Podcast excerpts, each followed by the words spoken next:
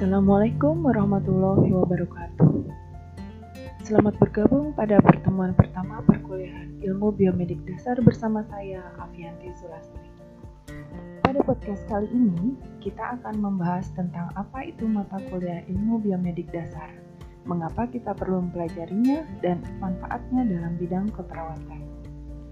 Ilmu biomedik dasar merupakan cabang dari ilmu keperawatan yang menggunakan asas-asas pengetahuan dasar serta pengetahuan alam, meliputi anatomi fisiologi, biologi, kimia, dan fisika untuk menjelaskan fenomena hidup pada tingkat molekul, sel, maupun organ tubuh secara utuh.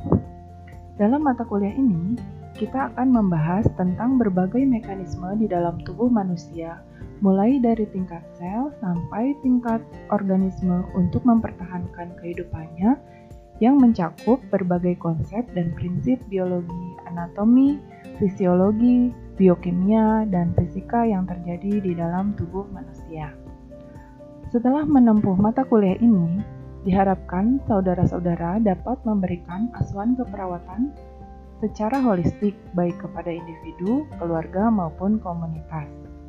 Mata ajar ini memiliki beban studi 3 SKS yang terdiri dari 2 SKS teori dan 1 SKS praktikum. Demikian perkenalan kita tentang ilmu biomedik dasar. Terima kasih telah mendengarkan podcast kali ini. Sampai jumpa pada podcast berikutnya tentang dasar-dasar anatomi tubuh manusia. Masih bersama saya, Avianti Sulastri. Wassalamualaikum warahmatullahi wabarakatuh.